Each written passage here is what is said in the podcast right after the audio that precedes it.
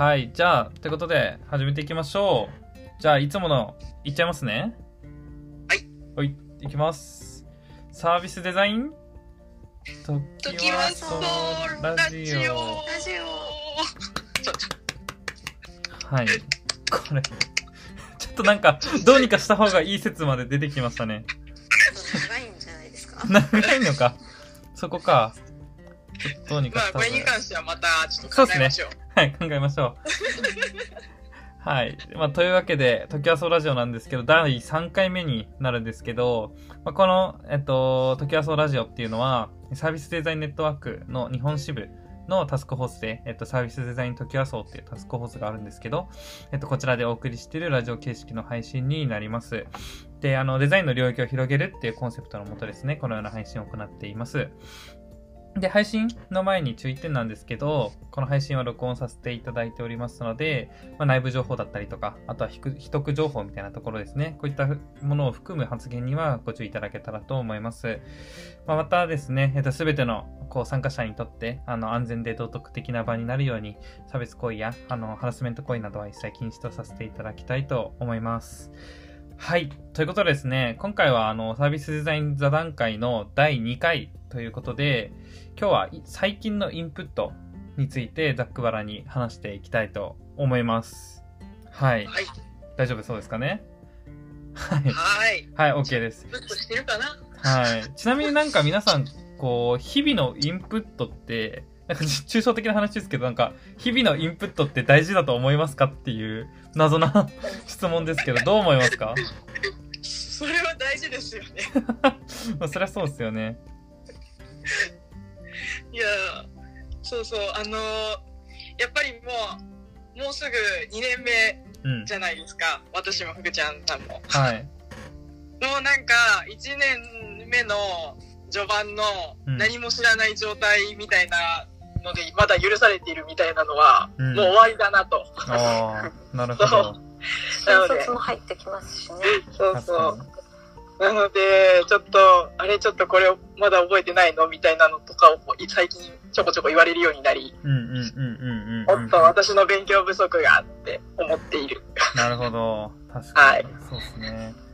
私、なんかやっぱりこう、デザイナーとしてのアウトプットっていうともう、やっぱりこう、インプットですごく左右されるなっていうふうには、やっぱ思いますね。なんかこう、その知識とかフレームワークを知ってるかっていうレベルでもそうだけど、なんかこう、なんだろう、似たようなものからアイデアを引っ張ってくる力とか、なんかこうパターン認識する力みたいなのってすごい大事だと思ってて、なんかそういう時にこう日々のインプットとかどれだけこうインプットしてるかみたいなのってすごい大事ですよね。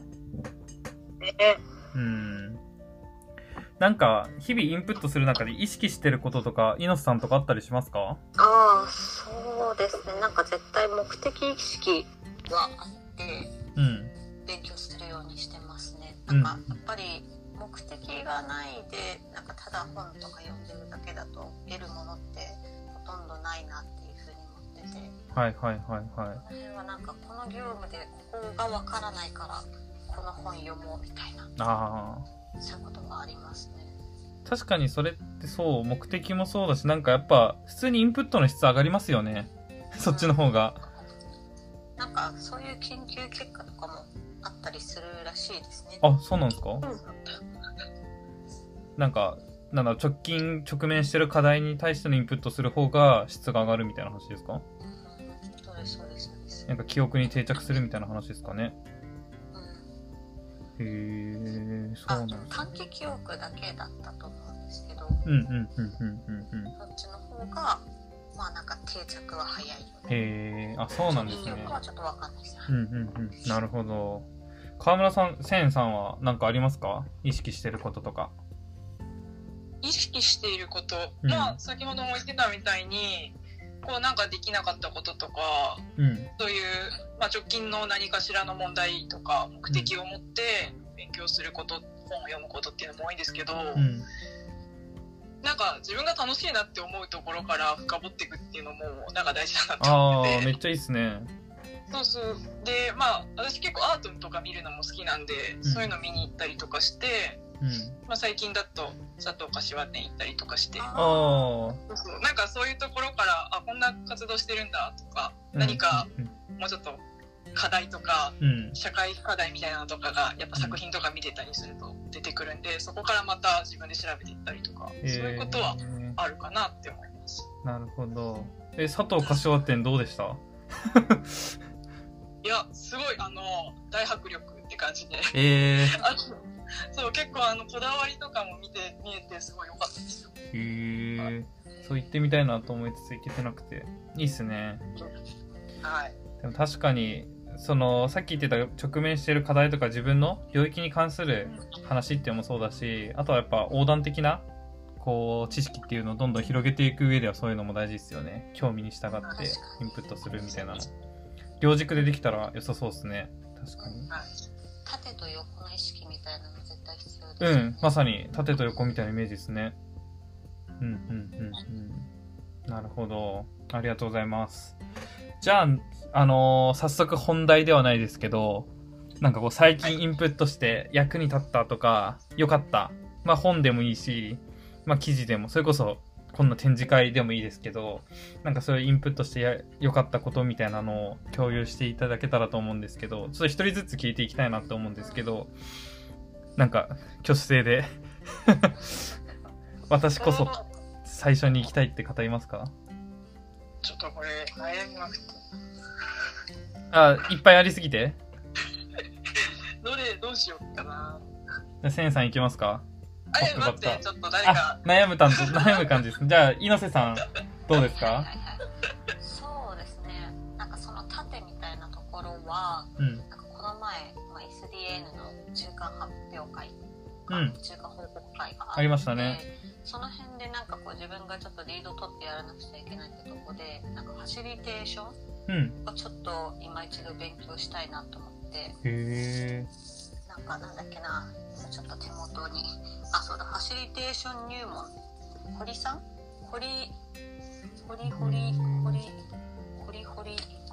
読み方がわからないその名前は難しいですね。堀君俊さんっていうか、堀君俊さんの本を何冊か読んだのと、あとはあれですね、安西さんの、安西先生の東洋デザインを読みました。なんか、なんだろうな、なんか結構こう自分よりも上の人たちしかほぼいないみたいな、SDN ってそういう場所じゃないですか。だったので、なんかその上の人たちをこうどう、なんかかつイベントなのでちょっと盛り上げていくか、どうコントロールして盛り上げていくかみたいなことでちょっと知っとかないと失敗したら怖いなって思って、ざっと読み返したみたいなとこはありますね。実際なんかそれは役に立ったというか活かせた部分たくさんあったって感じですか？そうですね、なんかでもどちらかというとなんだろう、なんかこう何かこう問いを投げかけて、こう質問を引き出すみたいな場所ではなかったので、なんか直接的には役にはそんなにあれだったんですけどでもなんだろう、なんかそこに至るまでのなんか SDN の事務局の人たちとか、そのどうカパを作ったらいいかみたいな、そういったところの準備段階では結構役に立ちましたね。あ、いいですね。ファシリテーション入門は読んだことないですけど、問いのデザインは読んだことあって、めちゃめちゃ、私も問いのデザイン読みました。あれめちゃめちゃいい本でしたね。いや、いい本ですよね。まあでもこれ読んだからといって実践できるかはまた置いて、ちょっとあとは見ながら確かに確かに、あ、そうですね。だから本当にこの場を作るときに、結構こう教科書的に使うことが多いですね。確かに。でもそう、場作りもそうだし、結構なんかデザインの業務でもなんか問いってめっちゃ溢れてんだなっていうのをすごいなんか理解した本だなと思ってて、やっぱ問いの質がその結局アウトプットとか、それこそなんだろう、なんて言うんだろうな、主張の面白さみたいなのにもすごい依存してるというか、問いが面白くないとなんかこう言ってることもあんま面白くないみたいな話結構あるかなと思ってて、確かに、いや確かにそこ本当になんかいい問いを立てられるセンスみたいなのめっちゃ大事なんだなみたいなことをすごい思ったし、結局いい問い作れる人って多分いいインプットしてる人なんだろうなっていうふうにも思ってて、そうそうそう、そこら辺はなんかすごい学びになった。そう、場作りって観点でもそうだし、いろんな面においてもそうだなって思いましたね。そっか。ファシリテーション入門を読んだことなかったですけど、なんか良かったですか？そうですね、結構なんかトイのデザインとかだと割とこう、まあ、網羅的になんかこのフェーズではこう、このフェーズではこうみたいなこと書かれてると思うんですけど、そこからなんかファシリテーション入門は、まあ、ちょっと方向性が違うんですけど、なんかこう一歩を踏み込んで、なんか問いというか、うん、発言ベースで書かれてるんですよね、なんか全部。なんだろう、なんか例えば論点を明らかにしたい場合は、うん、この問いかけをする。すみません、これから何についてお話をされていようとしてるんですかというお話でしょうかみたいな、そういうこう発言ベースで書かれているのが結構いい。なるほど、なんか実践的って感じですね。そうですね。確かに問いのデザインはなんかさすが東大の研究者が書いてるだけあって、なんかこう分解っていう感じですもんね。そうですね。なんかこうベースに自分で考える。そうですよね、そうですよね。みたいな感じなんで、確かに実践的に学ぶにはいいってことですね。そうですね。なるほど。ありがとうございます。ファシリテーションとかそういう場作りみたいな時におすすめな本がファシリテーション入門と、問いのデザインですね。はい、ありがとうございます。じゃあ次、センさんはいかがですか？じゃあ、はい、私行きましょう。はい。なんか私、インプットってことで、なんかずっと今年、まあ1年間取り組んでたことがあって、うん、リサーチとかの分析みたいなことを今まで全然したことがなかったんですけど、そういったところをちょっとやっていきたいなって思って、うん、一つ、隔週で、2週間に一度ぐらい、まあ、会社でのみんなに発表するっていう形にして、一つ自分の中で何かテーマを持って、それをすごいデスクワークみたいな感じで調べていって、うん、で、こう分析していって、結局なんか課題とかみたいなところを、こう最後みんなに発表していくっていうのをやってたんですよ。うんうんうん、で、なんか毎回全然違う分野のテーマとかを選んだりして、うん、まあ何かのサービスだとか、うん、まあもう全然違うような、なんだろうな、社会的になんか起きてる課題的なものとか、まあ何でもいいから好きなようにテーマ選んで、うん、なんかそれについても深掘って知れていくし、あとまあリサーチのことも全然知らなかったから、デザインのリサーチの教科書っていう本を読みながら、もうちょっとこの時どうしたらいいんやって思いながら、こう、あ、ちょっとやってみようって、うん、いうのをなんかずっとやってたんですね、うん、っていうことです。じゃあもう最近これが良かったっていうよりそういう習慣をつけてたってことですね。はい。てかめちゃめちゃいいですね、そういう場を作ってくれるって。そうですね、なんかまあそういう場は本当に時間で仕事だからね、お金にもならないことだし、けどまあそういう場を作ってくれたから良かったなって思ってたし、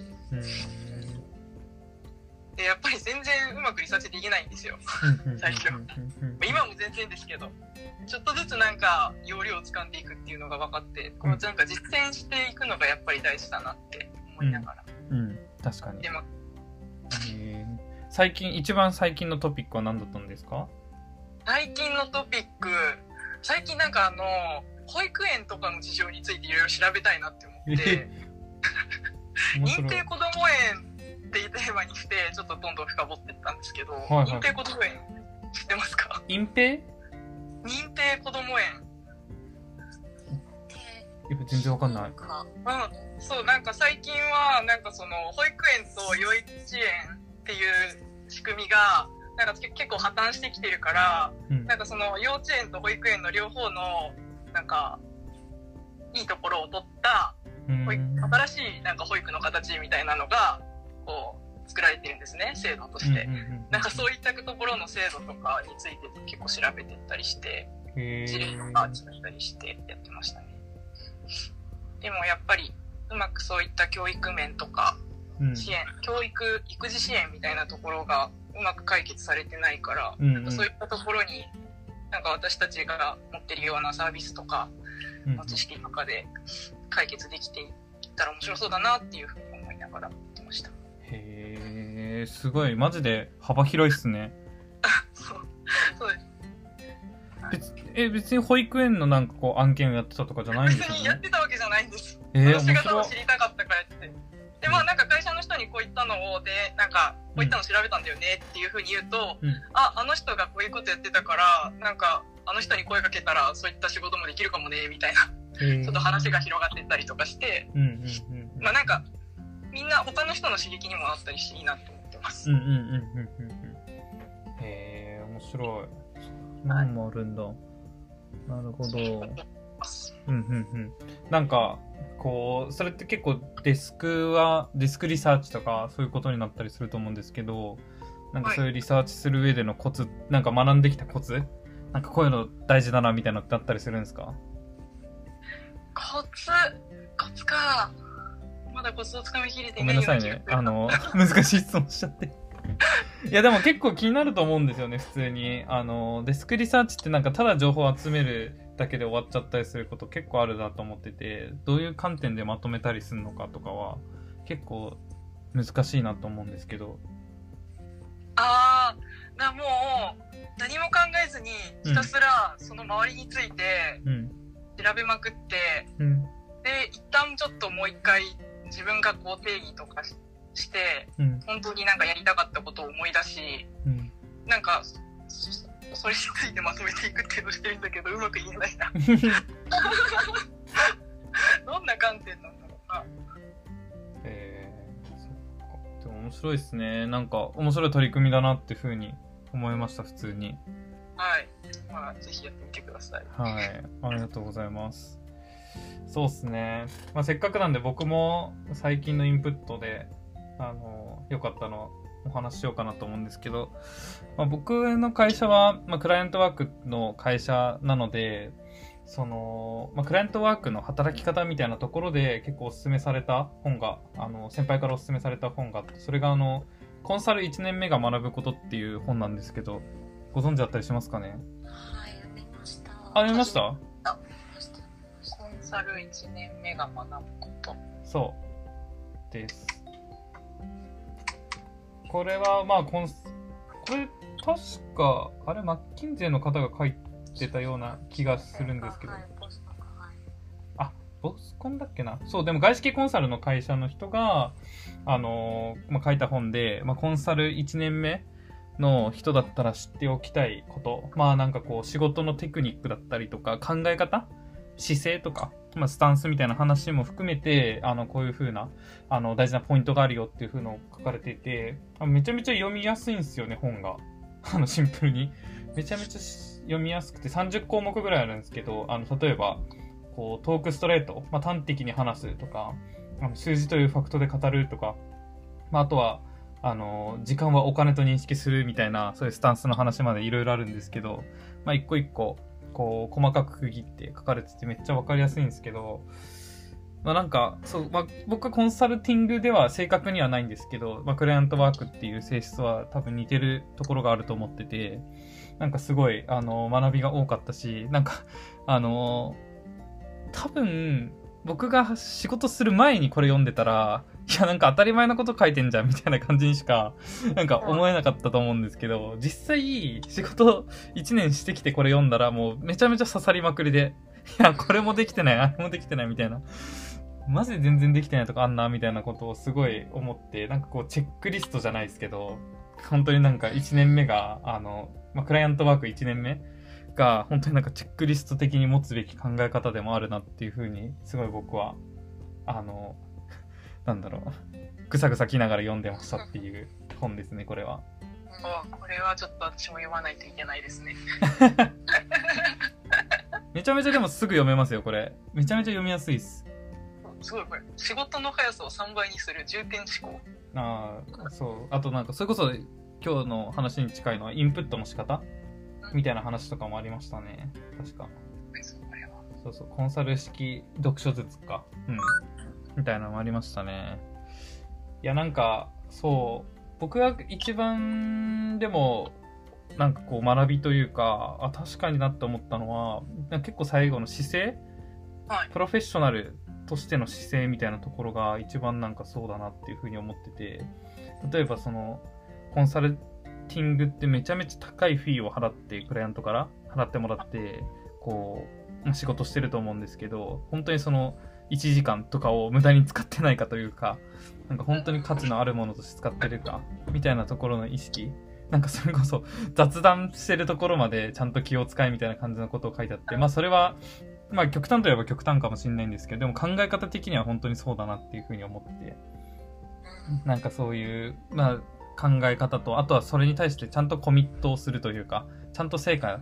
にコミットするみたいな姿勢とかはなんか本当に学ぶべきだなっていうふうに思いながら見てましたね。これなんか1年目じゃない方が見ても面白そうですね。なんかちゃんとこれできてるのか私みたいな、うん、のでこう振り返るものとして、いやめちゃめちゃそう振り返る材料になりましたね。それでいうと確かに新たなインプットっていうよりは実際やってみてなんか分かったできないことみたいなのがすごいあらわになるというか、そうそうなんか割とこれ私もなんか読んだんですけど、うん、あれでしたね、なんかそのなんかさっきおっしゃってましたけど、あこれもこれもできてないなみたいなことと同時に、なんかこういう本って最近めっちゃ多いじゃないですか、うんうん、なんかコンサル資金みたいな、うん、っていうのが世にあふれていて、まあ、その中で多分一番手に取りやすい本なんですけど、うん、なんかだからこそこれクライアントとかも多分読んでたりとかっていう方いっぱいいるから、なんかこれができてないとなんか仕事できない人みたいな感じで思われたりとかっていうのもあんなって思って、なんか最低限とかになってきてるのかなと。確かに1年目って書いちゃってますしね。そうなんです。やっぱりやばい、ちょっと出遅れているよ、もういいことを聞いた。そうですね、大事ですね。はい、うん、ということで皆さんが最近インプットした内容を共有しましたけれども、なんか面白いですね。なんか人それぞれインプットの仕方とか、それこそインプットの領域も全然違くてすごい面白いなと思いました。幅広さとかも含めて全然違くて、うん、3人いるといいですね。そうっすね。いいですね。3、4人いるとやっぱり多種多様でいいなと思いました。うん、はい。ということでですね、こんな感じでサービス駆け出しのサービスデザイナーがざっくばらんに話す会をですね、今後定期的にやろうっていう風な話になりましたもんね。はい。なんか毎週月曜日の8時から。できる限りやろうっていう風な感じなので、ぜひ今後もね、またこんな感じでラフな感じで 2,30 分でやろうと思うので、またぜひ聞きに来てくださいということで、今日は以上にしましょうか。そしたらはい、はい、じゃあまた遊びに来てくださいということで終わりにします。ではでは、また来週。また来週。さようなら。